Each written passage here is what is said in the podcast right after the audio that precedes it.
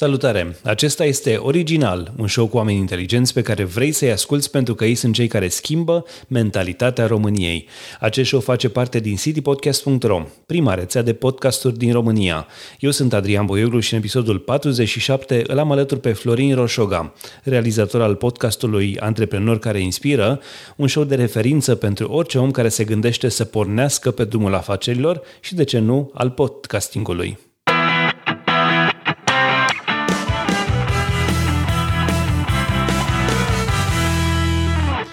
Bun, acest episod este susținut de agenția City Digital, dar și de toți ascultătorii rețelei City Podcast. Îți mulțumim că ne asculti în fiecare săptămână. Salutare, Florin!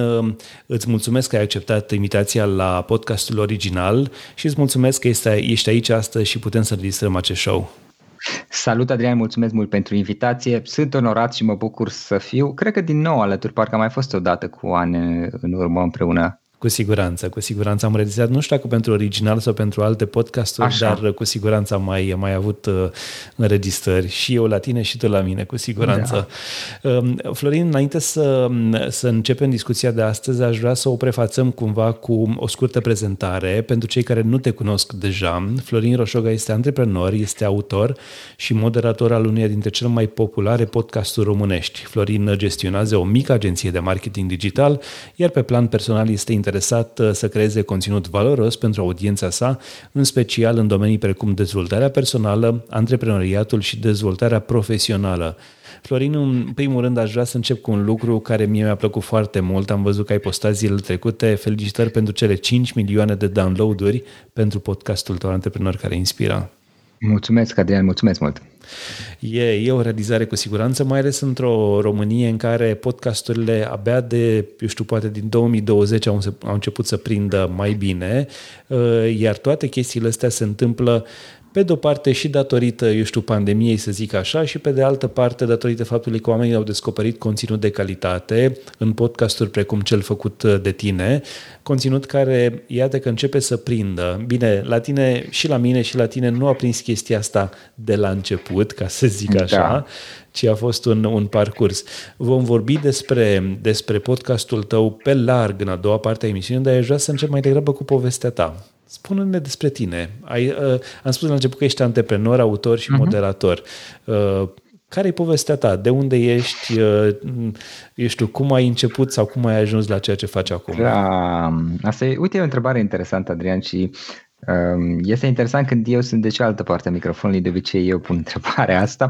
Sunt din Cluj, um, sunt, locuiesc în Cluj de când aveam câțiva ani, 2-3 ani. M-am născut undeva în Oltenia, în zona Gorj, iar atunci când eram foarte mic, 2-3 ani aveam, părinții mei au decis să se mute în Cluj și aici am copilărit, aici am crescut, aici mi-am petrecut aproape toată viața.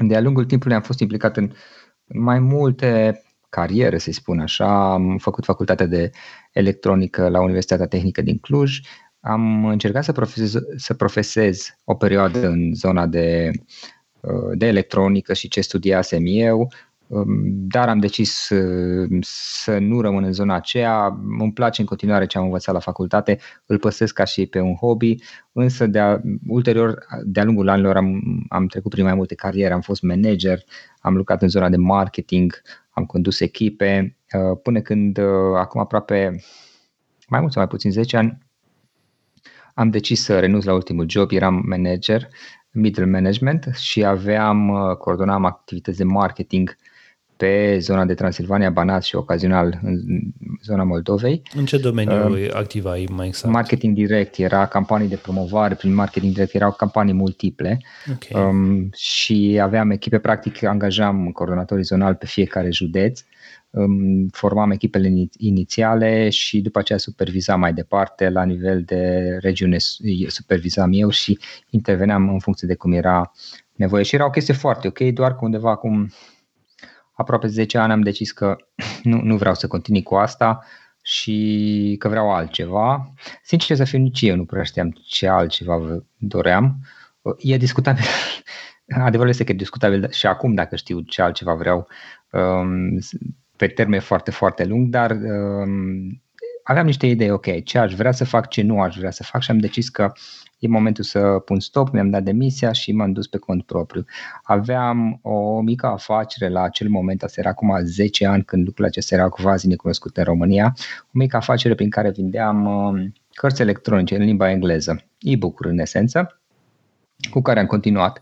Um, și după aceea, dintr-un alt alta s-au legat diverse, diverse proiecte. Am început un blog, uh, am publicat niște cărți, uh, mi-am făcut o mică agenție digitală, am uh, făcut destul de multe campanii de-a lungul anilor și am lucrat cu mulți clienți, am lucrat cu mulți influenceri, am lansat cursuri online, am folosit tot felul de tool-uri, de instrumente care acum au devenit ceva obișnuit la acel moment erau foarte puțin cunoscute, cum ar fi webinarele, la un moment dat acum, nu mai știu, șapte ani. Podcasturile acum șase ani am început să le folosesc, să uh, promovez conținut prin podcasturi și am fost implicat în diverse proiecte de-a lungul anilor. Multe dintre ele au mers foarte bine și am învățat lucruri excepționale și am cunoscut oameni extraordinari. Unele nu au mers chiar grozav, cu toate acestea am învățat lucruri foarte bune și am cunoscut din nou oameni extraordinari, dar proiectele unele s-au terminat nu tocmai cu bine, um, adică au fost eșecuri în sensul acesta. Iar legat de podcast, acum um, șase ani am decis să încep acest podcast. Este o poveste mai lungă și ca de obicei nu am avut neapărat o strategie clară de la acel moment.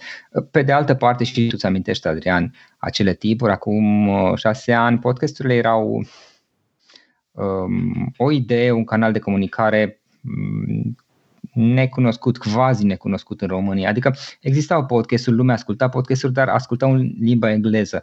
Era o idee destul de neobișnuită să-ți faci un podcast în limba română. Cu toate astea am decis să-l fac și eu. Aveai și tu la acel moment, avea și Răzvan, Răzvan Burz și mai erau și alții. Dar erau foarte puțini.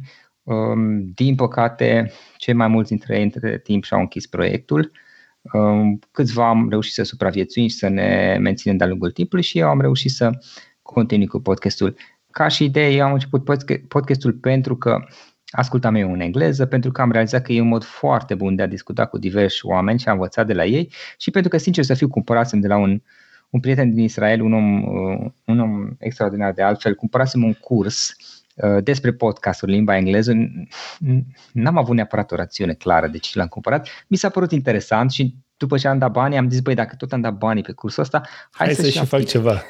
Da, da, da. Și au fost și, și restul elementelor care s-au, așa, a fost un amalgam, să spun, de motivații, de Uite. rațiuni pentru a, da, de, pentru a începe podcastul și atunci am zis, bun, hai să încep. Uh, mi-am făcut o listă cu un număr de prieteni, câțiva 10-20. În general erau oameni pe care îi ajutasem eu în diverse proiecte și îmi cam erau datori, așa că știam că nu o să mă refuze. Uh-huh. Și le-am spus că, băi, vreau să fac un podcast, oricum cam nimeni nu știa ce e ăla. Uh, și dacă nu, dacă se uita ciudat la mine, ziceam, vreau să-ți iau interviu să-l public ok, cam asta este. Hai că te-am ajutat de atâtea ori, nu e mare filozofie, mă ajut și tu de data asta, oricum e spre bine tău că te și promovezi cu ocazia asta și lumea accepta, dar nu prea știau ce este un podcast la vreau acel să, moment. Vreau să lăsăm partea asta de podcast pentru că sunt convins că e o poveste foarte frumoasă uh-huh. și vreau să discutăm pe larg în a doua parte, dar eu sunt curios de un lucru. Sigur. Puține lume știe că tu ai și cărți publicate și sunt niște da, da. cărți da. foarte interesante. Am uh, deschis uh, linkul pe care tu mi l-ai oferit cu cărțile publicate de tine și văd aici sunt uh, cinci. undeva la cinci cărți. Și toate țin de dezvoltarea personală, de organizare, de, eu știu, chestiile astea care te ajută cu uh-huh. Siguranță și pe plan personal și profesional. Și aș vrea să te întreb uh, cum ai ajuns să scrii cărți și ce, eu știu, ce te-a inspirat în, uh, în această chestie? A fost o chestie mai degrabă de Ți-a plăcut ideea de a fi autor? Aveai ceva de transmis sau ai considerat un business uh, ideea asta cu cărțile? Mm. Adică, cu siguranță a fost și un business clar, dar nu a fost elementul principal. Um, mai, ca și în multe alte lucruri și decizii și proiecte în care am fost implicat, a fost parțial o întâmplare, un accident uh, și parțial a fost un, un proces intern în sensul că învățam despre niște lucruri și mi s-a părut o idee bună să scriu despre ele ca să-mi clarific mie mai mult. Mi s-a părut că o să creez și ceva valoros. Eram curios dacă o să și câștig un leu, măcar din treaba asta. Um, și pur și simplu s-a nimerit, nu știu ce să spun altfel. Prima carte a, a mers așa cum am mers i-am dat drumul, iar apoi de la a doua deja învățasem puțin, la a treia deja știa mai bine cum să scriu o carte și să o promovez puțin și așa mai departe, până la a cincea. Ultima carte am publicat-o, nu mai știu, cred că acum 4-5 ani, după aceea n-am mai publicat, m-am mai gândit și uh, iau în considerare și cu, de fapt nu că iau în considerare, cu siguranță voi mai publica, dar uh, nu aș ști să spun când este un moment mai potrivit pentru mine și despre ce va fi anul ăsta, nu cred că va fi. Poate că anul viitor o să văd. E o chestiune de timp până când voi scrie din nou. Uh, îmi place sincer să fiu. Cum înțelegi asta uh, subiectul și... pentru o carte? Da? Eu sunt curios cum, cum care e procesul tău de creație atunci când vine vorba de o carte? Mă, de obicei are o, o idee, cum văd acum și s-a mai schimbat de-a lungul anilor, are o idee principală, nu știu, un subiect principal, 24 de ore, cartea, de exemplu, a fost despre organizarea timpului idei despre cum să-mi organizez mai bine timpul. Am scris-o pe, pentru mine înainte de toate, ca să-mi clarific eu mental lucrurile și ca, în felul acesta să pun și pentru alții. Limita inferioară era despre un, un subiect care iarăși mă preocupa pe mine, ok, de ce uh, eșuam uneori la, uh, la începutul multor proiecte. Apoi să vedem. Transformarea era vorba despre un fel de jurnal de evoluție personală, un subiect care pe mine mă interesa și mi se părea că ar avea sens să-l fac iar uh, Gata cu scuzele care e agende era tot despre organizarea timpului. Am avut o perioadă în care am studiat mult despre cum să-mi organizez timpul, cum să fiu mai productiv, mai eficient, să, uh, să, să fac mai multe, să spun. Și atunci uh, s-au legat lucrurile între ele. Ai, eu știu, subiectul viitoarei cărți deja în minte? Te-ai gândit nu. la despre ce vei scrie sau nu? Nu știu. Va veni. Deci ce știu este că l-am dat va veni. Adică uh, eu nu prea sunt un tip așa artist, sincer să, să fiu, sau cel puțin nu mă văd, dar uh, ce știu e că dacă îl las să meargă liber, l-am dat o să apară de la sine și o să-l simt eu. Um, provocarea este totuși cumva să le leg, adică să fie și ceva care are uh, și publicul are căutare, pentru că totuși este importantă și partea de promovare, de marketing, deci să nu fie ceva care doar eu o să citesc și eventual unul, doi prieteni o mai răsfoiesc puțin, ci să fie ceva care sunt și alți oameni câțiva interesați de topic. Provocarea este deci ceva care să simt că îmi place și vreau să scriu despre el, dar să existe și ceva interes. Ce feedback ai primit de la cititorii tăi?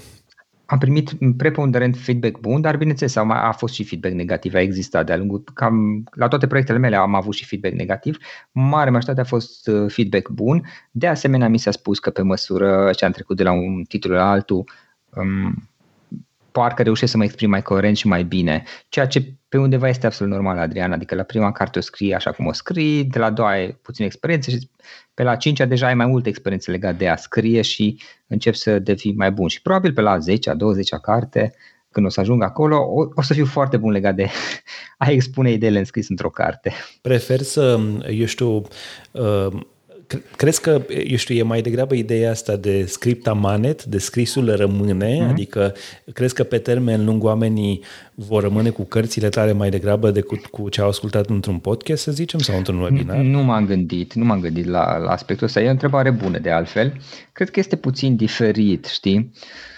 Uh, cred că mai degrabă se completează între ele și de asta uh, pe undeva cărțile mele încerc să um, să aibă un, un fir principal, o idee principală în jurul căreia se dezvoltă întreaga, întreaga carte. Știi, pe undeva, um, cred că mai degrabă se completează lucrurile astea, dar pe undeva cred că e mai bine situația acum față de acum 4-5 ani, să spunem, pentru că în momentul de față sunt mult mai mai relaxat, adică aș fi dispus să scriu o carte și să nu mă interesează foarte mult dacă o cumpără cineva sau nu. Bineînțeles că o să, o să fiu atent la acest aspect. Eu cred că din poziția de autor, Adrian, este important și aspectul cum să spun, de business al unei cărți. Adică, ok, o scrii ca să o citești doar tu sau dorești să creezi realmente valoare pentru un număr de oameni, să-i ajute și ei să fie interesați să ți-o cumpere, să investească în ea, să investească și bani pentru prețul ei, dar și timp și energie în același timp să o folosească. Și uh, în momentul de față sunt puțin mai relaxat, adică nu mă mai interesează neapărat așa de mult um,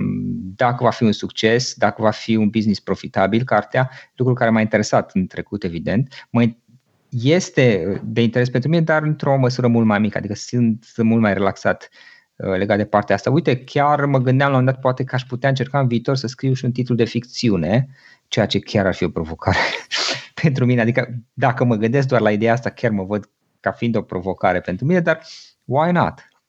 Ce ți-ar plăcea să mergi către ce anume? Ce nu știu, nu am. Nu, sincer, nu am idei, nu, nu le iau așa. Uh, de obicei fac un, o listă de idei dacă, dacă se poate, și le scriu pe hârtie și le las acolo să stea, să dospească pentru o perioadă, iar apoi iau o decizie. Evident, țin cont de anumiți parametri, să fie ceva care să-mi placă mie foarte important, să mă simt bine, să, să scriu despre asta, să creez despre asta, uh, să existe interes pentru acel concept, acea idee, dar uh, decizia finală o iau mai degrabă pe feeling și știu că nu are foarte mult sens când spun asta.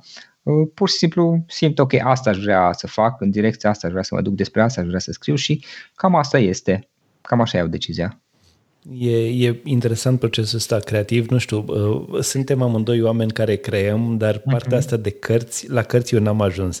Am scris ceva, eu știu, povestiri, sunt publicate în diverse reviste, în special către zona science fiction, uh, zona fantasy și așa mai departe, dar atât, nu le-am reunit pe toate într-o carte. Poate voi ajunge vreodată la chestia asta și te admir pentru...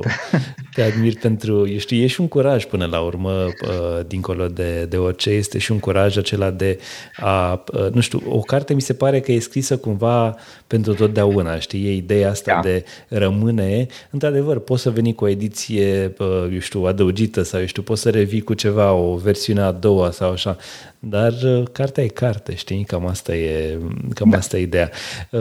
Un alt aspect despre care aș fi vrut să discutăm este acela legat de cursurile tale online. Tu ai da. mai multe cursuri online și da. sunt la fel cursuri care țin de cumva acela, aceea sferă de dezvoltare personală sau profesională. Uh, da. Care sunt uh, temele și cum decizi pe ce anume mm-hmm. să faci un curs? Mai, asta e o poveste mai, un pic mai complexă. Primele cursuri le-am început tot așa vreo 6-7 ani. Ca și multe alte lucruri le-am început pentru că aveam și am prieteni care sunt din afară, special din state, antreprenori online și atunci văzând la ei că fac niște lucruri, m-am gândit, ok, hai să văd și eu, să testez ce se întâmplă. Și așa am început primele. A fost pe două direcții. Odată pe subiecte care țin din zona de dezvoltare personală într-o parte, într-un fel sau altul, și odată pe subiecte care țin mai degrabă din zona de marketing, antreprenoriat online. Deci cam acestea au fost direcțiile principale. În general am mers mai ales la primele cursuri, dar ce să fiu și acum, mă uit, ok, dacă există cerere sau măcar interes, deși uneori n-am luat eu decizii foarte inspirate, sincer să fiu din, din punctul ăsta de vedere, dar asta e altă poveste, uh, dar de obicei mă uit dacă există cerere sau interes pentru anumite subiecte și pentru care subiecte există și în funcție de asta îmi cream. Cursurile, sincer să fiu, cursurile mi se par mult mai ușor de creat decât cărțile, um, e mai puțin de, de lucru și uh, le poți crea secvența, adică nu, nici nu e nevoie să creezi tot cursul de la bun început. Um, și pur și simplu alegeam niște subiecte, iar apoi ce mai făceam eu este că îmi cream și aparatul de marketing în același timp, înainte de a fi creat cursul efectiv, dar probabil că tu știi strategia și abordarea da. asta. Alegeam un curs despre, nu știu, cum să stabilești obiective și automat mă gândeam, bun, și cum o să-l promovez, ce o să fac un webinar, despre ce va fi webinarul și așa mai departe și cream aparatul de marketing în același timp cu conținutul propriu zis și le uh, conectam între ele, um, iar apoi avea loc efectiv partea de promovare, de marketing și partea de um, partea de um, să aduc oamenii în curs, să-l urmeze și um, după aceea se optimizez tot timpul. Și de obicei cursurile de-a lungul timpului Um, unele au rămas evergreen, altele le-am oprit ulterior și eventual le-am schimbat, le-am îmbunătățit, am scos din ele, le-am adăugat în ele și apoi le-am făcut parte din alte materiale, în alte cursuri, spre exemplu, pe care le aveam. Um, pe termen lung e posibil să, um, să fac aceleași lucruri și să unesc diverse cursuri pe care le-am avut într-un subiect unde, se, unde este posibil și are sens într-un, într-un alt curs și să păstrez un număr mai mic de cursuri, dar probabil că voi păstra subiectele astea care mie îmi plac și mă pasionează oricum și pe care le, le studiez, învăț despre ele și le și aplic de altfel, care țin ori fie din zona de dezvoltare personală, fie din zona de marketing și antreprenoriat online. Tu acolo mergi pe conținut, eu știu, video, audio sau, eu știu, imagini, cum, cum structurezi un curs mai exact? Depinde. În principiu, um, ca să nu mai reinventez roata, am făcut exact ceea ce mi s-a părut că are mai mult sens și se practică la nivel internațional. Există multe opțiuni între acestea. Um, de obicei mergeam pe opțiunea de prezentare, uh, iar eu să vorbesc în fundal, adică era un PowerPoint și eu vorbeam. De multe ori am, am decis să adaug și o parte video în care eu vorbesc, dar mai degrabă ca și o introducere, adică era o introducere de câteva cuvinte în care eu vorbeam în fața camerei, iar apoi treceam la prezentarea propriu-zisă. Dar am avut și, um, și bucăți de conținut cursuri, lecții în care am vorbit doar eu în fața camerei. Însă, în general, prefer să nu fiu eu în fața camerei. Mi se pare că este mai util pentru, pentru studenți, pentru cei care îl folosesc efectiv, să nu fie distrași de imaginea mea, ci să fie mai degrabă atenți, să aibă în față doar numărul minim de elemente vizuale care este necesar și să se poate concentra pe uh, conținutul pe care eu îl cresc prin acele cursuri, pentru că m-am gândit că în felul ăsta este mai valoros pentru ei și le este efect, efectiv mai, mai util, adică chiar pe bune creează ceva mai valoros pentru ei. Cu siguranță. Oamenii care, care se gândesc la o carieră, poate în sensul ăsta, se, se întreabă și poți să trăiești din cărți sau din cursuri în momentul de față? Depinde. Nu știu, se spune. E, e relativ. Dacă ești un autor uh, de top, să spunem, inclusiv din România, probabil că da. Dacă nu, e discutabil. Vezi că, de exemplu, eu cărțile le-am scos pe cont propriu, ceea ce înseamnă că eu am uh, suportat tot efortul și costurile de promovare și marketing. Bineînțeles, mi-am păstrat și 100% drepturile de autor, dar dacă o iei pe cealaltă abordare, te duci și ai o înțelegere cu editură prin care tu păstrezi o mică parte din drepturile de autor și ei fac uh, parte de promovare și, și, și partea de, de producție, unde iarăși eu am suportat toate costurile. Sunt diverse, diverse abordări. Mie mi se pare că pe termen lung are mai, mai mult sens ca și business Uh, abordarea în care lucrezi cu editură, cu condiția să reușești să creezi ceva care să prinde la public, poate nu din prima carte, dar la un moment dat să publici un titlu care prinde la public. Uh, și ca urmare, probabil că aceea are mai mult sens ca să poți să trăiești din ea. Iar legat de cursuri, mm, na, în principiu se poate. Există inclusiv în România oameni care au câștigat foarte bine din cursuri și au trăit și trăiesc din asta, cu observația că totuși e de muncă la treaba aia, adică nu este că faci tu un curs de 5 lecții video, l-ai pus la tine pe site și lumea um, vine în fugă să cumpere și tu nu faci nimic. Sau cel puțin la mine nu a funcționat o astfel de, de abordare poate la alții funcționează, nu știu ce să zic, fiecare știe. În esență trebuie să muncești și promovezi, trebuie să investești bani, adică e ca, ca în orice afacere până la urmă, Adrian. Absolut. Dacă vrei să-ți crească afacerea, dacă vrei să-ți crească, trebuie să și investești. Eu așa știu cel puțin. Eu am și... vorba aia, you gotta spend money to make money, știi? Cam așa e. Da, dar sunt mulți care se zgârcesc sau spun că băi, nu, că eu pun numai un pic sau de ce să investesc, poate nu merge. Da, pui și s-ar putea să nu funcționeze, dar înveți niște lucruri și la următorul proiect ești mai bun. Deci cred că așa, așa funcționează. Se poate, ca să-ți răspund la întrebarea ta, se poate trăi, dar depinde.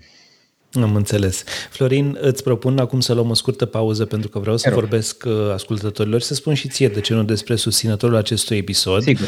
Atunci când revenim, uh, începem discuția despre podcastul tău Antreprenor care inspiră. Eu abia aștept să aflu micile detaliile care l-au făcut să ajungă unde a ajuns în acest okay. moment.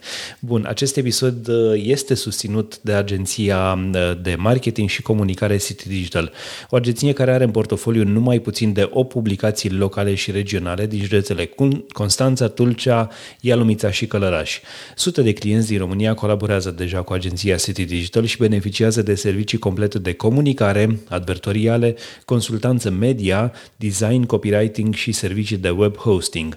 Poți să intri în contact cu agenția City Digital pe adresa marketing.aroncitydigital.ro, dar poți să ne vezi și pe site-ul www.citydigital.ro.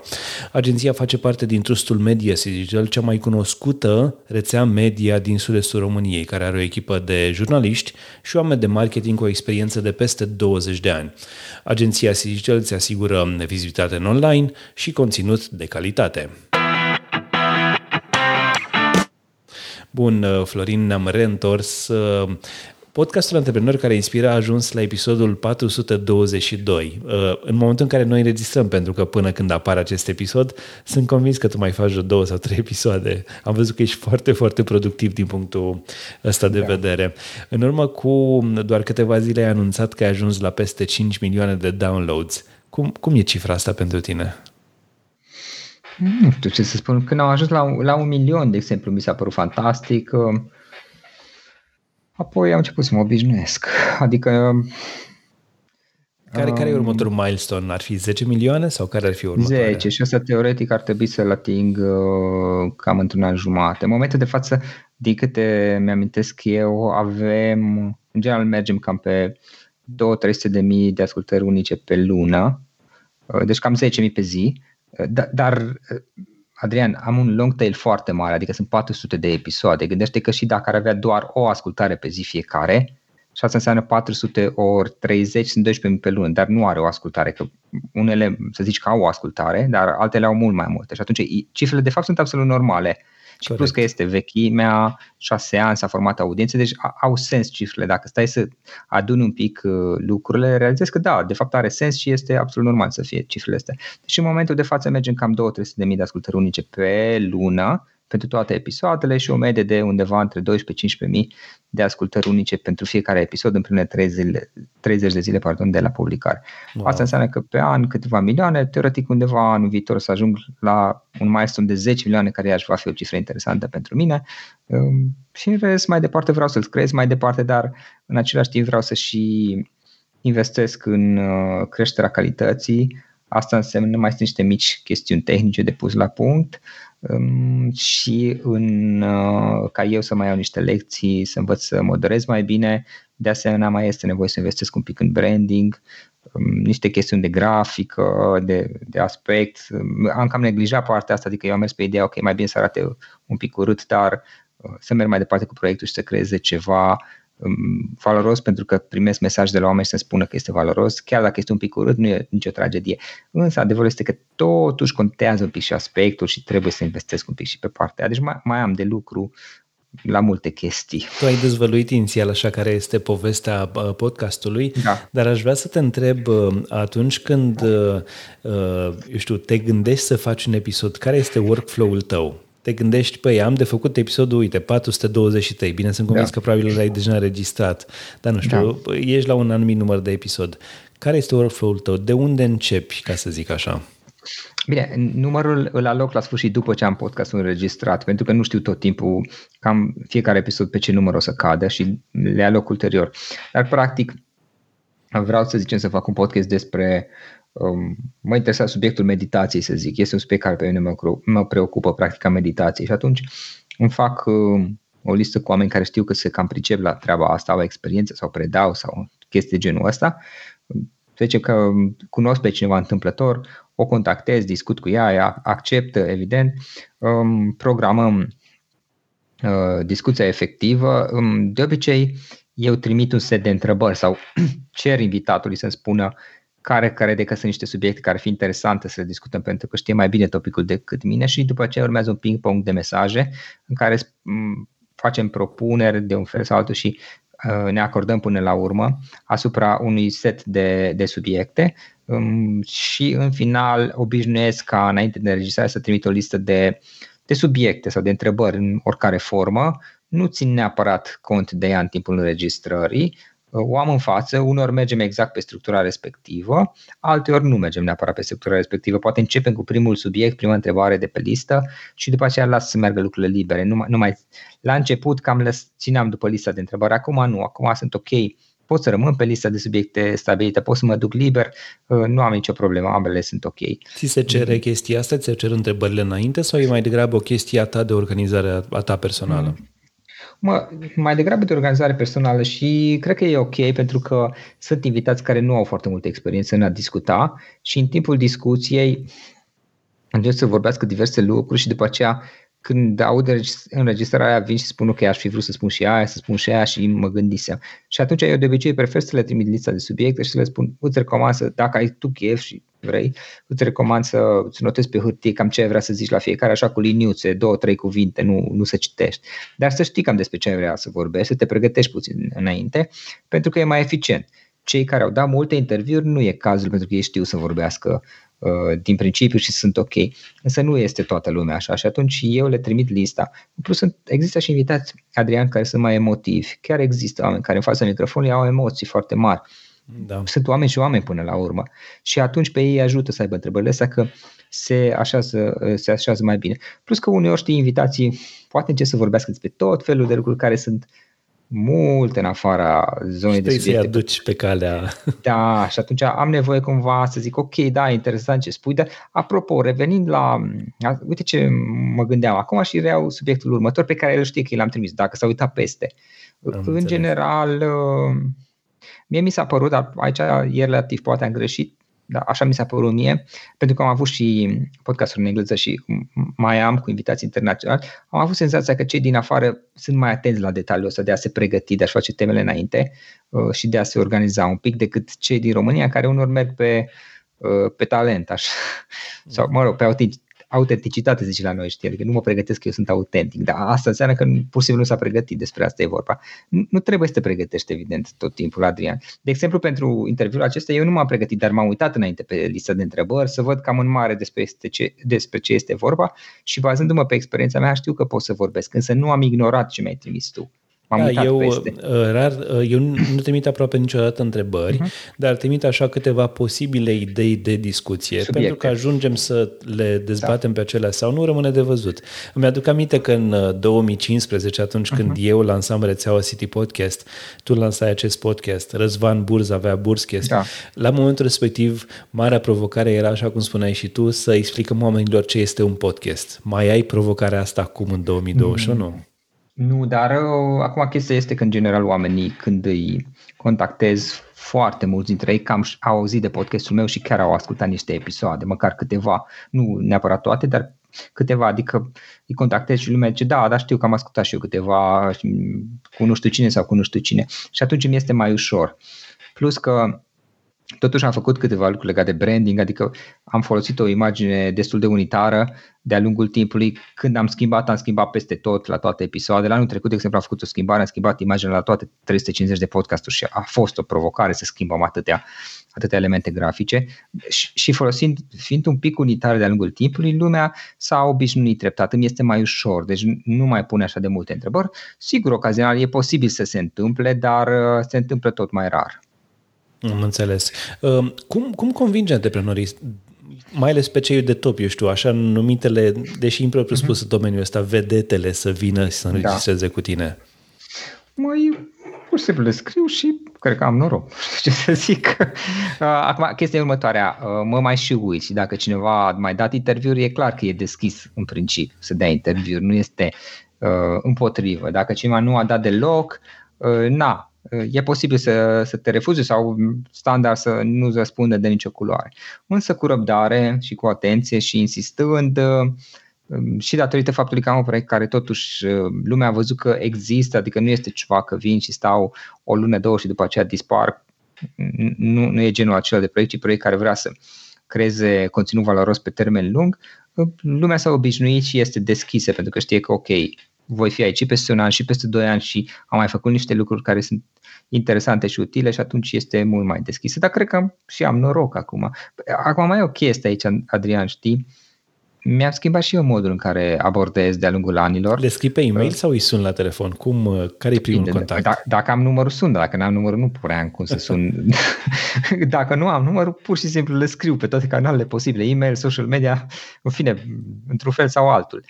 Um, dacă nu-mi răspunde deloc, revin la un dat. Provocarea este să nu e personal refuzurile refuzurile în care zice că, bă, nu, lasă-mă în pace, dispari, deci acela au, e cel mai au bun. Fost, și, au fost și da, chestii da, da. de gen, situație de genul ăsta? Da, da, bine, acum nu neapărat cu lasă-mă în pace, dispar, dar am avut și cu lasă-mă în pace, dispar, dar procentual foarte puține, să zic, uh, și era mai degrabă în perioada inițială că lumea nu știe ce Dumnezeu sunt podcasturile, proiectul meu nu era cunoscut, da, dar a fost rare chestiile astea, dar au fost de genul, băi, nu, că n-am timp, că eu nu prea dau interviuri, că aia, aia. Acum însă fiind cunoscut și așa mai departe, ei sunt mai degrabă interesați, lumea în general este mai degrabă interesată să accepte și chiar își dorește și se bucură pentru că știe că va fi promovată. Uh, plus că mai e o chestie, Adrian. Eu aloc buget de promovare la toate episoadele, fără excepție. Wow. Fiecare episod uh, are buget de promovare prin reclame plătite pe Facebook, fără excepție. Folosești numai uh, Facebook pentru asta sau și alte da, canale? Da, numai Facebook. Mm, mă rog, anunț și pe alte canale, dar mm, promovare plătită, reclame plătite doar pe Facebook. Mi-ar fi plăcut și pe LinkedIn, dar sincer să fiu, cifrele sunt destul de mari pentru LinkedIn și nu, nu am buget în momentul de față, adică LinkedIn nu e mai scump așa. Poate în viitor, nu știu să zic. Și targetești atunci... ce, români pur și simplu într-o anumită vârstă sau, eu știu, în funcție de interese și așa mai departe? Deci am avut două variante. Varianta varianta în care uh, am niște audiențe pe bază de interese și vârste, într-adevăr, um, și varianta B în care uh, în jurul paginii podcastului targetez audiențe formate. Există o pagină dedicată a podcastului, nu e foarte mare, are vreo 2000, uh, care s-a creat de-a lungul timpului. Am mai invitat și oameni care mi s-a părut că se integrează în zona aia și targetez pe ei, pe ei sau conexiunile lor. Deci este relativă chestia dacă le, le fac chiar bine. Pe de altă parte, sincer să fiu, Adrian, adevărul este că am inventat de la zero pentru că n-am avut niciun alt model pe care să-l iau, să zic, ok, Ionel are și el un podcast, uh, hai să văd cum face el și să fac și eu ca și el. Nu a existat așa ceva, o știi foarte bine. Am inventat Correct. totul de la zero. Da, în România încă nu există o altă rețea de podcasturi, așa că știu, ce, nu. știu despre ce vorbești. Uh, bun, um, știu că totul sună bine atunci când ajungi la episodul 400+. Plus. Uh-huh. Dar uh, povesteai înainte de înregistrare că ai avut momente în care te-ai gândit să renunți sau chiar ai renunțat la podcast. Da. De ce au intervenit acele momente și, eu știu, cum, ai, cum le-ai depășit până la urmă? Măi, pentru că de că totuși este mult de muncă la așa ceva și nu ai neapărat niște beneficii tangibile, majore. Adică, din punct de vedere financiar, în primii ani n-am câștigat nimic, am fost pe minus. Să zic, acum, în ultimii doi ani, treptat au început să vină campanii și lucrurile se mișcă bine. Cât timp aloci pentru un episod, de fapt? Păi este partea aceea de înregistrare, ca să zici, care este în jur de o oră, masă menos. Este apoi partea de procesare, producție, editare cu ce o fi ea, cu toate, care iarăși cred că este vreo două ore, presupun, aproximativ, că nu mai țin evidență. Um, partea de creare de conținut sunt niște elemente grafice pe care trebuie să le creăm, sunt niște elemente de conținut pe site. Eu promovez prin intermediul site-ului, nu prin intermediul Spotify sau alte platforme. Le promovez și pe acelea, dar acelea sunt secundare. Site-ul meu este principalul uh, mod prin care îmi promovez podcasturile. Ai o echipă atunci, care se ocupă de toate treburile astea sau le faci tu personal? Da, nu, nu le fac personal pe toate. Am colaboratori cu care lucrez, dar nu am o echipă stabilă nici eu, sincer să fiu. Um, pentru că nu m-am ocupat de asta și pentru că ar trebui să o fac. Da, ăsta e adevărul și eu ar trebui să încep să încrez o echipă stabilă, dar nu a fost o prioritate pentru mine. Și atunci o parte din elementele trimit către colaboratori externi, o parte le fac eu, însă sincer să fiu nici eu măcar nu sunt foarte, foarte bine organizat cu lucrurile astea um, și e o chestiune de timp până voi găsi un mod de, de a lucra astfel încât să, um, să externalizez și cumva să lucrăm mult mai coerent decât lucrăm decât am lucrat până acum, cel puțin. Te întrebam peste... de, de ce ai da. renunțat? De ce, care au fost da. momentele în care ai zis, gata, nu, nu mai vreau podcast, nu mai... Uh... Nu, n-am zis gata, nu mai vreau. Am zis, gata, la naiba să-l ia, cum am săturat. exact, și n-am zis odată, am zis de mai multe, deci am renunțat. Bine, am avut momente în care mi-a venit să renunț, dar n-am renunțat, dar am avut momente în care am zis, la naiba că m-am săturat, nu mai vreau să fac niciun podcast și am renunțat pur și simplu. Bineînțeles, după câteva zile îmi trecea și reveneam sau după, nu știu, o săptămână, două. O singură dată am avut o perioadă, cred că de vreo două luni în care n-am publicat, dar a fost, atunci au fost niște chestii foarte serioase pe plan personal și um, am fost copleșit de toate lucrurile și nu am renunțat, atunci așa, așa a și fost. Bine, tehnic am renunțat, dar am zis ok, îl pun pe pauză, a fost o alegere conștientă, îl pun pe pauză pentru o vreme pentru că nu mă pot ocupa efectiv de el și imediat ce am putut uh, l-am reluat. Atunci a fost, cred că vreo două luni, poate două luni și ceva, nu mai știu. Când se exact. asta, în ce an? Acum vreo trei ani jumate, aproximativ mas o menos. A, a fost perioada asta care a fost cea mai lungă, cred. În rest, renunțări de genul ăsta că gata, m-am săturat, nu mai vreau să mă uit de podcasturi, am mai avut mai multe, dar am trecea după câteva zile și reveneam înapoi. Chestia știi care e că mă, îmi place. Deci chiar mă simt foarte bine când fac lucrurile astea. Am învățat. Deci nu vine mie să cred cât de mult am putut să învăț și cât mi-a schimbat mintea și Adică ce oameni am întâlnit și ce idei și concepte au apărut în mintea mea și cum, cum mi-a schimbat modul în care îmi funcționează mintea și creierul. Hai să de- vorbim despre asta. Cum ți-a schimbat ție mentalitatea și modul în care funcționezi și așa? În momentul în care te expui la un mic gen de oameni, începi să înveți de la aceștia. Este adevărat că, în general, eu am țintit, în general, oameni care fie au petrecut mai mult timp în Occident, fie uh, sunt influențați mult de, cult- de alte culturi, nu neapărat occidentale, dar în special cultura occidentală. Este adevărat asta pentru că uh, îmi doream să învăț, ok, și din cultura noastră locală, dar și din alte culturi. Și atunci, cumva, am targetat conștient sau fără să realizez, oameni care uh, au fost mult influențați, adică mulți antreprenori au pur și simplu consultanți, au coach, citesc cărți în limba engleză, merg în afară și așa mai departe.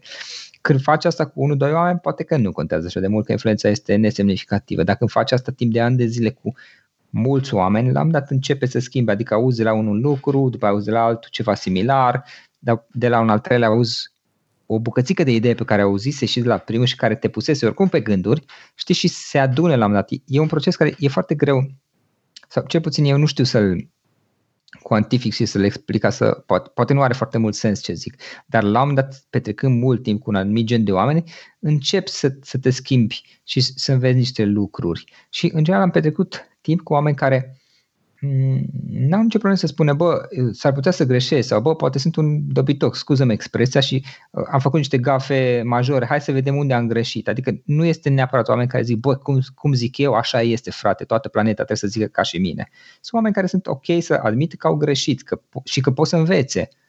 Și, și petrecând mult timp cu oamenii ăștia încep să fii mult mai flexibil și Uh, na, schimbă, schimbă mintea în multe feluri, plus că vezi, Adrian, la un dat am început să, să țintesc anumite subiecte, adică, ok, vreau să învăț despre meditație, caut oameni, și asta e, e reală, caut oameni care practică meditația, pentru că eu practic meditația, acum o practic deja de ani de zile zilnic și am văzut efectele asupra mea. Și atunci zic, ok, hai să mai găsesc oameni care practică de ceva timp și să învăț un pic de la ei, să văd la ei cum a fost, ce aș putea să mai învăț, că poate uh, reușesc să, să aduc lucruri și mai multe care îmi sunt benefice mie și care pot să, cre- să ajute și audiența mea. Pe undeva, vezi, eu împletesc chestia asta, creez conținut care este util pentru audiența mea, dar care este util și pentru mine. Pentru că în felul ăsta eu mă implic mai mult. Adică dacă este efectiv benefic pentru mine, pur și simplu depun mai mult efort și e normal. Depun mai mult efort să crezi ceva care este util și pentru audiența mea. Mi se pare interesant că tu pornești uh, și confirmă dacă este așa, tu pornești mai mult de la ideea aș vrea să vorbesc despre asta, hai să văd cu cine pot să vorbesc și nu pornești de la ideea vreau să iau interviul lui cu tare și după aia stabilește subiecte ar fi interesante. Eu știu, da, să... unor merg și pe abordarea asta, nu, nu am o problemă neapărat, dar în, în acest caz totuși acel cu tare vreau să știu cam despre ce vorbește el Um, bineînțeles, am avut și, este adevărat, am avut și situații în care am vrut să iau interviul licutare pentru că pur și simplu era cunoscut, era celebru, era o personalitate. Însă acestea sunt mai degrabă excepții.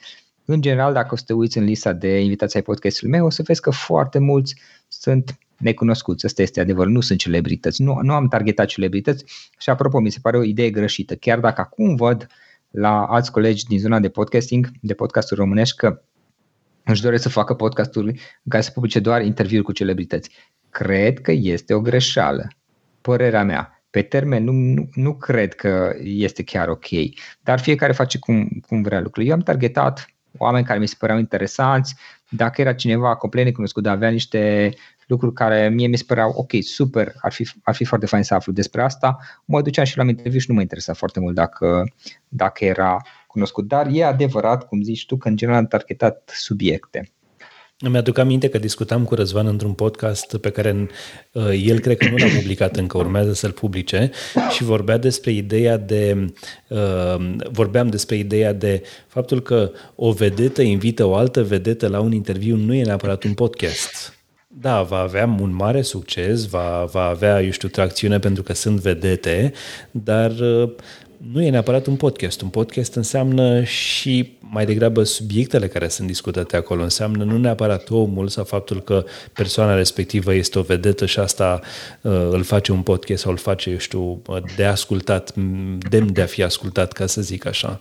Nu știu acum cum vezi tu situația asta, dar eu prefer mai degrabă ideea de podcast audio, mai puțin video, este aia care podcastul este personală. audio, despre ce vorbim. Deci exact. cuvântul podcast, dacă vei căuta cum a apărut cuvântul și a apărut acum parcă 15 ani mai mult sau mai puțin, scapă numele, îmi scapă exact când, uh, și acum scapă exact, uh, parcă e o combinație din două cuvinte și nu mai știu să-ți explic, caută pe net, am dat eram și eu curios, podcast înseamnă conținut audio. Există și video, bineînțeles, dar atunci este vlog, este canal video, este diverse alte lucruri, dar podcasturile sunt conținut audio.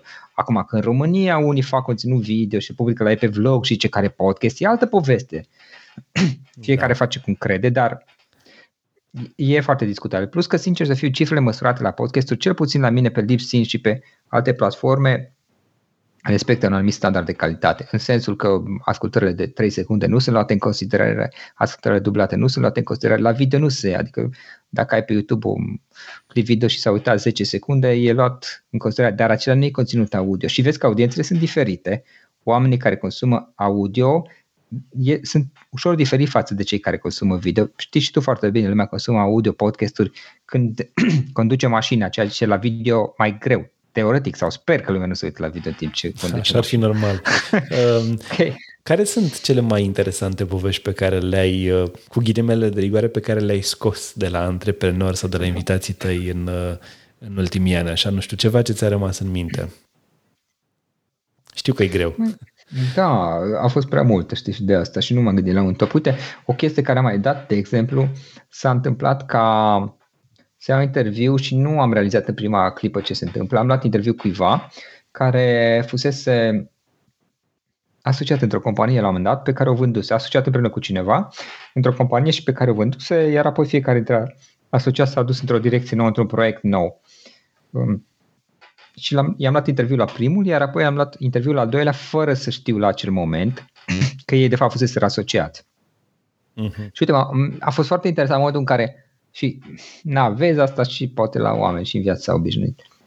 Modul în care vorbeau fiecare, um, referindu-se la proiectul respectiv în care fusese împreună și, evident, la asocierea lor, nu s-a menționat niciodată nume, doar că eu am văzut după aceea că despre cine era vorba. Na, unul, unul spunea că a fost un proiect interesant. Um, ideea este că ei au vândut business-ul și a ieșit cam nașpa lucrurile acolo. S-au certat, de, s-au certat oamenii, nu știu exact pentru ce, dar nu a fost tocmai tocmai o, o încheiere pozitivă, chiar dacă și-au luat banii. După aceea au refuzat să mai lucreze unul cu celălalt. Uh, unul spunea că a fost o chestie interesantă, există provocări și așa mai departe.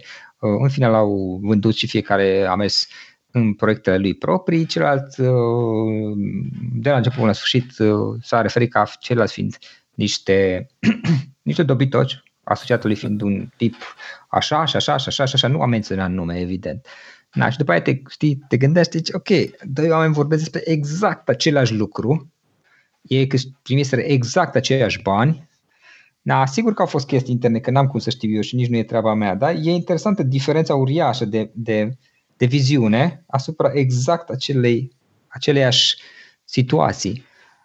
Și zici, ok, și, și, și na, am și văzut genul de mentalitate, un e ok, pare mai calm, mai relaxat, își vede de-al lui, celălalt era nervos, dar nu era numai pentru situația În general părea mai ofticat pe viață. Na, și zici, ok, cine... Nu știu dacă... Succes probabil că poți să aibă amândoi, indiferent de, de atitudine, din ce am văzut eu, că nu contează că ești pozitiv sau negativ, poți să ai oricum succes dacă tragi destul. Dar ok, și cine se simte mai bine în pielea lui? Și cine, nu știu, este mai fericit, mai împlinit, uh, se bucură mai mult de viață, că poate contează și asta. Și a fost o chestie așa, știi, m-a pus pe gânduri. Da, interesant de perspectivă. Um, schimbarea asta de uh, mentalități uh, de business în antreprenoriatul românesc uh, este din ce în ce mai vizibilă. Crezi că un podcast ca al tău, pentru că vorbim de podcastul tău, da. poate să ajute la schimbarea de mentalități în, în business? Adică da. poate să facă oamenii, sau ai văzut exemple concrete în acest sens? Da, da, am avut uh, și oarecine Maria, Marian Grosu parcă îl cheamă, chiar am avut acum vreo 200 de episoade, un invitat care de fapt era un, uh, un băiat care mi-a scris mi-a zis că asculta podcast sau asculta podcasturile mele toate sau ceva de genul ăsta și ca urmare a lor și-a deschis un business propriu. Și am zis, ok, foarte tare, hai să, iau, să facem un interviu despre asta, să facem un podcast despre asta și chiar l-am ap- a apărut. Îți zic exact, îmi scapă numele acum, da, și numărul podcastului, dar îți pot da link și ăsta. Și i-am luat, i-am luat interviu și a, a spus toată povestea, a zis că, băi, ok, na, eu lucram, eram angajat uh, și am tot ascultat podcastul și am zis ce tare, uite, oameni obișnuiți care au făcut chestii, adică uh, de fapt nu e mare filozofie până la urmă uh, și ca urmare mi-am deschis propriul business, își deschise secret cu un fel de agenție sau așa ceva. Asta era acum vreo, nu mai știu, trei ani, cred, aproximativ. Și după aceea știu că a, a, a trecut dintr-un proiect într-altul, dar uh, pare că s-a descurcat foarte ok și, și am mai primit feedback de genul ăsta de la mulți oameni. Cred că da, răspunsul la, la întrebarea ta, dar nu neapărat numai în business. În general, podcastele pot să aducă o anumită contribuție. Um, al meu, cred eu că aduce asta prin faptul că reușesc să pun în spațiul public, la, în special la, la îndemâna tinerilor din România, tinerilor care sunt interesați de business sau de dezvoltare personală, spre exemplu, reușesc să pun la, la îndemâna lor um, experiența unor oameni care altfel destul de greu ar avea acces la ea. Și um, prin aceștia, în principiu, țintesc un mix de personalități, adică nu îmi trebuie neapărat să aduc um, celebrități așa cum menționam mai devreme, sau cei mai tari oameni, cei mai experimentați oameni de business din România, chiar dacă am avut pe unii dintre cei mai experimentați, am avut, pe alții nu încă, urmează probabil să iau, dar aduc și oameni care sunt mai la început, că ok, dacă eu aduc doar oameni care au minim 20 de ani de experiență în business, știi, vine un tânăr și zice, da, e foarte tare, dar eu nu am experiența lui. Și s-ar putea să se simtă intimidat. Și atunci mi s-a părut că are sens să aduc și oameni cu mai puțină experiență, oameni poate, poate de vârsta lor, care, uite, au început, au ascultat niște podcasturi, le-au venit niște idei și au zis, hai să încercăm, că uite că am auzit și eu pe alții din podcastul lui Florin și na, par, până la urmă nu par să fie chiar așa de dificil. Deci eu cred că da, poate. Cine vrea, poate să ia de aici niște lucruri bune.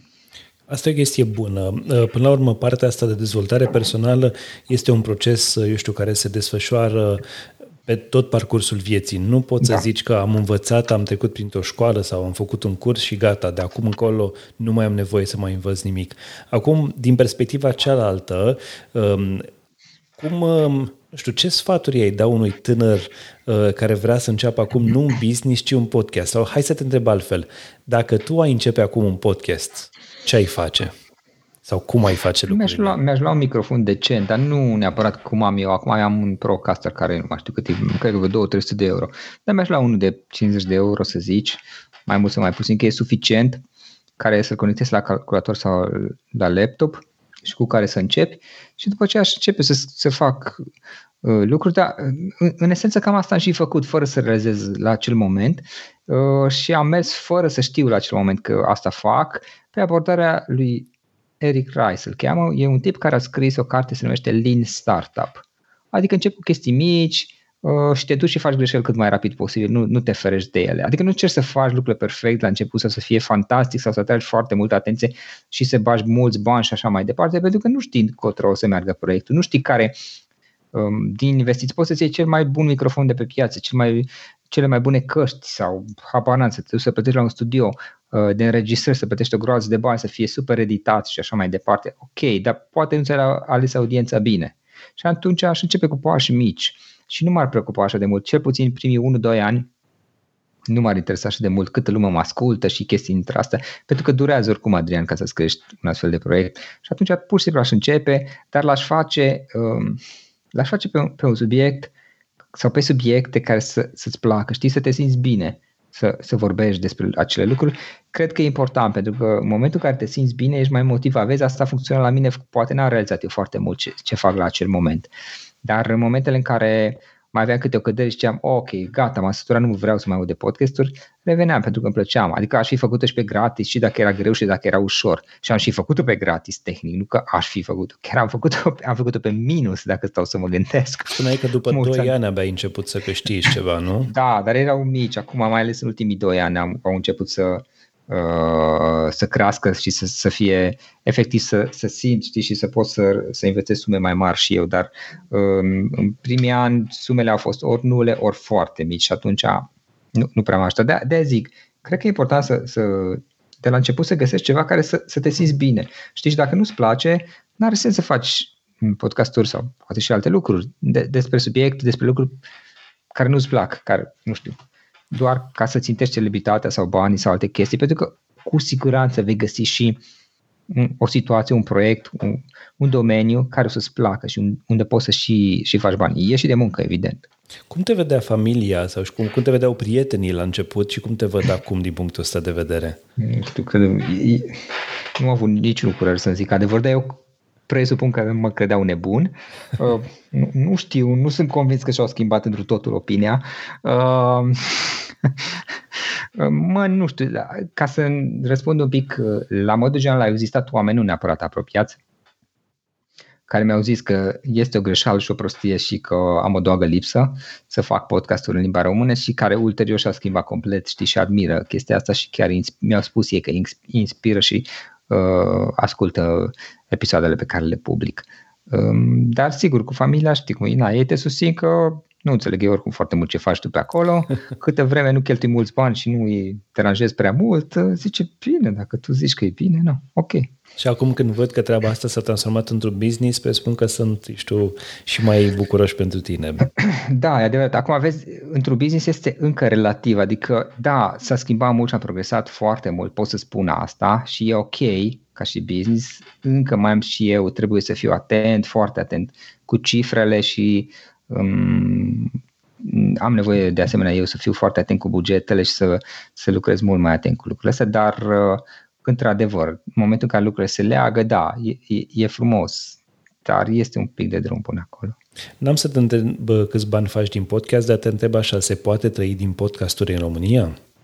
Teoretic, da, depinde. Depinde după cât timp vrei. Dacă cineva își imaginează că mâine își face podcast și peste lună poate să-și dea demisia și să trăiască foarte bine în asta, nu știu, eu nu am reușit asta.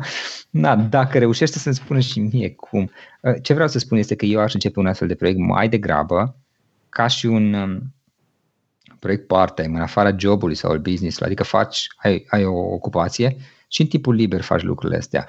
Și la un moment dat o să se adune, presupun că îl faci din plăcere și um, oamenii care te ascultă simt asta. La un moment dat se va aduna și o, o să înceapă să funcționeze lucrurile. Însă nu, nu l-aș începe neapărat targetând banii ca și prim lucru, ci targetând uh, banii sau rentabilitatea, să-i spun așa, ca și un aspect uh, care face parte din proiect și care este și important de altfel, dar nu este neapărat principalul. Înțeles. Uh, este, uh, eu știu, care sunt platformele pe care, pe care tu ești prezent? Presupun că pe absolut toate, dar eu știu, care sunt cele care ți aduc, uh, eu știu, cei mai mulți ascultători din ce ai observat până acum? Mă, sunt mai multe, dar acum chestia știi care este? Că eu în general targetez uh, targetez să-mi aduc uh, ascultători în special de de pe platforme sau din locuri pe care eu le pot controla. De asta investesc în a mă promova prin Spotify sau prin Apple Podcast sau altceva, dar nu vreau ca acestea să, le, să fie principalul loc din care vin ascultările. Chiar dacă am observat și pe undeva are sens, în momentul de față mulți dintre podcasterii noi um, vor neapărat de pe Spotify. Chestia știi care este? Că Spotify sau o altă platformă nu există acolo ca să aducă lui Ionel cu noului podcast să-i aducă ascultători. Există acolo ca să facă un business, să facă bani. Ei vor promova anumite podcasturi, dar asta o fac pentru că în felul ăsta îi țin pe oameni acolo să asculte și în felul ăsta businessul lor propriu funcționează mai bine. Problema este că dacă ești foarte dependent, adică dacă te trezești că 50% dintre ascultări sau 70% și mai uh, de acolo îți vin, da, e grozav, ai ascultări cu efort foarte mic, dar în momentul în care vor, își vor schimba algoritmul, Adrian, și mai devreme sau mai târziu se va întâmpla. Știi, și eu și tu am avut experiențe cu platforme din afară, îți amintești poate. Corect. E, și o să schimbe algoritmul. E naiv cine și imaginează că tot timpul o să te promoveze Spotify sau Apple Podcast sau oricare la, la infinit. O să schimbe algoritmul și o să te trezești într-o zi că ți se prăbușește totul pentru că ești dependent de un canal pe care nu îl poți controla. Ca urmare, strategia mea a fost tot timpul ca în general să-mi duc ascultările prin intermediul site-ului propriu pe care îl pot controla. Acolo pot să pun newsletter, pot să trimit oameni pe social media, pot să-mi recomand cărțile, cursurile, pot să fac orice am eu chef.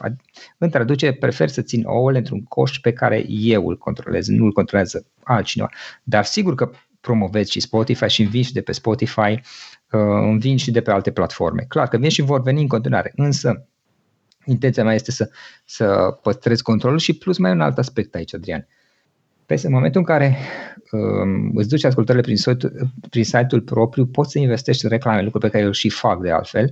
Uh, e un pic mai greu prin Spotify uh, și dacă vrei l-am dat să scalez, adică vreau să dublez, să zicem, numărul de ascultări, da, o pot face. Sigur, o să fie niște costuri acolo care nu sunt tocmai mici, dar eu o pot face cu costurile potrivite, evident, cu bugetul potrivit. Când se prin Spotify, e un pic mai greu să faci chestia asta. Nu este imposibil, dar este foarte diferită chestia. În sensul că e o diferență între a face de mâine să fac campanii pe Google AdWords, pe Facebook Ads, pe LinkedIn Ads uh, și să-i duc toți spre site-ul meu, să zicem, unde sunt podcasturile. Alta este în momentul în care îi duc spre o altă platformă. E ok, e posibil, dar mi se pare risipă, știi? Dacă vreau să scalez, mi se pare, mie mi se pare că are mai mult sens să-i duc în, înspre un loc pe care eu să-l controlez. Da, interesantă abordare. Eu recunosc că n-am făcut un site sau, nu știu, site-ul este doar un punct de trimitere către da. paginile podcasturilor. Am trecut recent de pe, recent, de câteva luni, de aproape da. jumătate de an, de pe Simplecast pe Anchor uh-huh. și am preferat varianta asta datorită simplității pe, eu știu, da. platformei și a faptului că este bine integrată cu Spotify și da. atunci se poate duce către da, toate da, aceste da. platforme. Uh, ne apropiem de final, Florin, uh, dar uh, n-aș vrea să încheiem conversația înainte să, să te întreb niște detalii, detalii mai degrabă tehnice. Cât de des îți programezi episoadele? Faci neapărat, eu știu, episoade care să apară într-o anumită zi sau un anumit număr de episoade pe lună? Cum gândești partea asta de eu știu, cât de strict ești tu cu tine și cu felul în care produci episoadele? Uh, depinde. De-a lungul timp, în momentul de față public săptămânal, un episod pe săptămână, uh, având așa de multe 420, uh, nu are sens să public mai des, sincer să fiu, dar de-a lungul timpului am avut și alte abordări. Am avut, cred că vreo 2 ani, aproximativ publicam 3 episoade pe săptămână, din ce mi-amintesc eu. Um, am avut perioade în care am publicat mai des, mai rar. Am avut o perioadă în care, apropo, am publicat zilnic. A fost un test uh, și cred că m-a ținut cam o lună, poate două, aproximativ. Și după ce am încheiat testul, am zis stop joc, asta nu mai fac niciodată. Era prea multă naș. muncă sau din ce motiv? Oh, e mult, e mult, adică trebuie să tragi, na, chiar te ține chestia legat, nu, nu, e prea mult. Um, sincer să fiu. A fost o chestie bună, nu pot să zic, pentru că mi-am creat acel long tail um, și acum îmi folosește, dar e cam mult pentru mine. Uh, pentru mine nu se justifică mai, mai des de o dată pe săptămână decât uh, există anumite situații în care într-adevăr are sens, uh, dar astea sunt punctuale și um, sunt legate de, de anumite contexte, dar altfel săptămâna public. Alegi o anumită Părerea... zi sau oră în care publici? Nu am cu ora. Teoretic, uh, dacă publici dimineața e mai ok, că e prins pe oameni în trafic, când mergi la lucru, în metrou, știi chestiile astea, că publici dimineața. Cel puțin în Occident, așa se spune. Dar este, nu știu, este relativ. Eu n-am văzut, am încercat la diverse ore, nu am văzut ca pe anumite ore să-mi, uh, să, să-mi apară, um, să zici, um, diferențe majore. Poate că, nu știu, nu a funcționat la mine sau poate că încă nu este un obicei Uh, dezvoltat în zona în, zona din, în zonele din România, la ascultătorii români, nu știu să spun asta, iar legat de zile, de obicei preferam și prefer partea a doua a săptămânii, dar uh, nu este neapărat bătut în cuie. Adică dacă e să public luni sau marți, spun luni și marți nu. Uh, pe termen lung, pe termen lung, cred că e mai puțin important. Sincer să fiu, pe termen lung, cred că ce e important este să fii consistent pentru o perioadă mai lungă de timp, înseamnă minim 2 ani. Înțeles. Este, este modul la care ai ajuns acum să faci podcastul, eu știu, rețeta a ta perfectă sau te gândești, eu știu, ai deja idei de cum vrei să-l schimbi, să-l îmbunătățești, să faci, eu știu, alte lucruri, poate, nu știu, un alt podcast pe lângă acesta și așa mai departe. Ce, ce vezi în viitorul, eu știu, pe termen mediu, să zic așa? Nu este o rețetă perfectă, este rețeta la momentul actual. La fel cum dacă mă uit ce făceam, să zicem, acum trei ani, era diferit și ce voi face peste trei ani va fi probabil diferit. Cu siguranță o să mă adaptez tot timpul și o să modific fără nicio chestie, dar probabil că anumite elemente le păstrez într-o formă sau alta um, și le duc mai departe. Însă nu, nu este um, peste trei ani nu știu ce să fac sau peste cinci ani. Cu siguranță eu cred că ar trebui să investesc timp, energie și bani în a fi mai bun eu ca și moderator um, și nu știu, o să văd ce o să-mi aducă viitorul. Deci păstrezi acest podcast, nu te gândești da. la lansarea unui altuia să știu... Nu am timp și energie, plus că mai am și alte business-uri, Adrian. Deci ăsta este, este un proiect pe care îl continui mai departe la nivelul de un podcast pe săptămână, e ok. Dacă nu o să, dacă o să mi se pare mult, o să-l fac mai rar, poate la 10 zile. Adică 3 episoade pe lună. Dar uh, să încep un al doilea podcast și să-l păstrez și pe ăsta mi-ar fi destul de greu, sincer să fiu, că m-am gândit la chestia asta. Uh, um, și îmi disip energia. Repet, nu, nu este că neapărat vreau să fac multe podcasturi, vreau Asta e un podcast, eu cred că este un proiect care creează valoare în spațiul public și este util tinerilor din România și uh, vreau să-l continui mai departe, dar nu mai pe acesta. Nu am în momentul de față alte planuri. Ce podcasturi asculti tu? Mai ascult, stai să mă uit pe Spotify, că acolo mi le salvez eu pe toate. Deci, pom, pom, pom. Mai ascult niște podcasturi în spaniolă, dar nu cred că au sens, pentru că încerc să învăț limba spaniolă. La vară vreau iară să mă duc. uh, acolo și atunci pentru asta, dar astea se zice că poate nu sunt foarte interesante. Uite, este How to Start a Startup, un podcast, Sam Altman, uh, The Moment with Brian Koppelman, îl ascult ocazional. Uh, e un tip Ben Greenfield, dar asta despre fitness mai degrabă. Cam astea și cele în spaniol le mai ascult. Ok, ascult și podcasturi românești sau nu, sau mai mult cele din afară? Mai mult în engleză, sincer să fiu. Bine, pe de altă parte să știi că și când citesc cărți, de obicei prefer să citesc în engleză direct. Da, e... Dar nu, nu este că am o problemă cu a asculta sau a învăța din limba română, e ok. Uh, o fac pentru că pur și simplu am acces la, la sursa originală de asta, dar uh, sunt deschis, am ascultat bucăți din podcastul lui Paul Olteanu, ocazional Mind Architect și mi se pare un pod, podcast foarte bun, sincer să fiu. Um, stai să mă gândesc ce mai ascultat, acum nu, nu vine minte altceva, sincer să fiu. Um, dar sunt ok, n-am absolut nimic împotrivă să ascult podcasturile în limba română. Călin l-am ascultat de câteva ori, Robert Catai l-am ascultat de câteva ori, ocazional și, uh, și pe el, știi. Deci este foarte ok și la tine, am ascultat și la Răzvan Burs mai, mai, mai de mult, la Răzvan mai puțin, că el pe tehnic și atunci nu mă interesează așa de mult partea respectivă. Uh, în principiu sunt deschis, de obicei prefer să ascult în limba engleză pentru simplu motiv că eu ascult pe anumite topicuri care sunt de interes pentru mine și atunci am mai multe opțiuni acolo și este și sursa originală până la urmă de informație în limba engleză. De asta, deci nu are legătură cu limba pentru mine. Poate să fie și în germană. Eu înțeleg germană sau italiană sau puțină franceză și n-am nicio problemă să ascult și în limbile respective. Da, interesant. Uh, Florin, unde te găsește lumea sau cum poate să intre în, uh, în contact cu tine cineva care te-a ascultat astăzi? Caută pe net Florin Roșoga și o să găsească site-ul meu www.florinroșoga.ro și acolo sunt meniuri și linkuri și tot felul de chestii.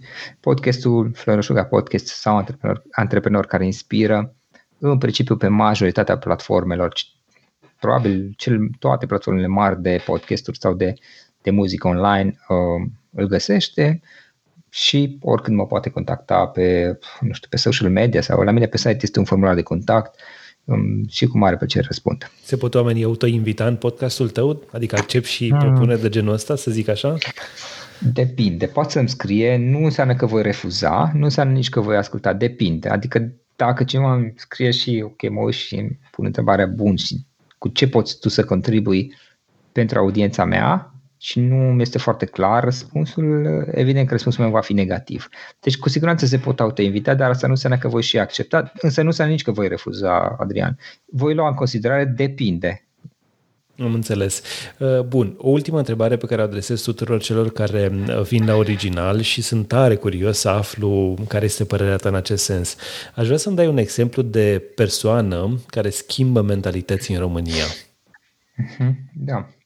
Uh, mai sunt multe, uite, um, uite, Marta Ușurel de la revista Biz ar putea fi o opțiune foarte bună, ea are și foarte multe um, proiecte pe care le-a, le-a făcut de-a lungul anilor și cred că lucrează foarte mult, sau a doua opțiune ar fi Gaspar Gheorghe, care uh, poate ști, poate nu, Uh, pagina de psihologie. De parenting uh, în trecut, nu știu. Da, pagina de psihologie e site-ul lui și cred că are și pe Facebook tot cu pagina de psihologie. Are și o editură, a publicat foarte multe cărți uh, în zona de dezvoltare personală și este foarte interesant ce face el acolo. Chiar apropo, uite, la original îți recomand să, să-l aduci pe Gaspar dacă Uh, dacă vrei, este o persoană extrem de interesantă, dar trebuie să studiezi un pic, să vezi ce face. Toate, toate aceste propuneri de persoane bă, sunt, intră pe lista scurtă, ca să zic așa, mai departe de, de invitați.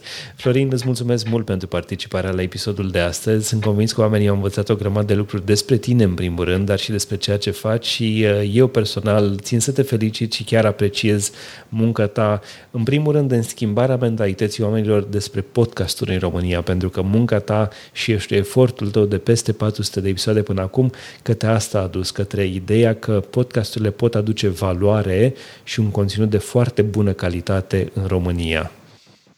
Mulțumesc mult, Adrian, apreciez și mă bucur că continui și tu cu podcastul și publici mai departe. Cu siguranță. Am, am reînceput și eu să, să public constant, ca să zic așa. Avem, am un podcast nou cu Răzvan care se cheamă uh-huh. MyCon, un podcast care apare în fiecare joi la ora 12. Vorbim mai mult despre partea asta de tehnologie, dar și chestii personale și încercăm și, eu știu, un alt gen de podcast, ca să zic așa.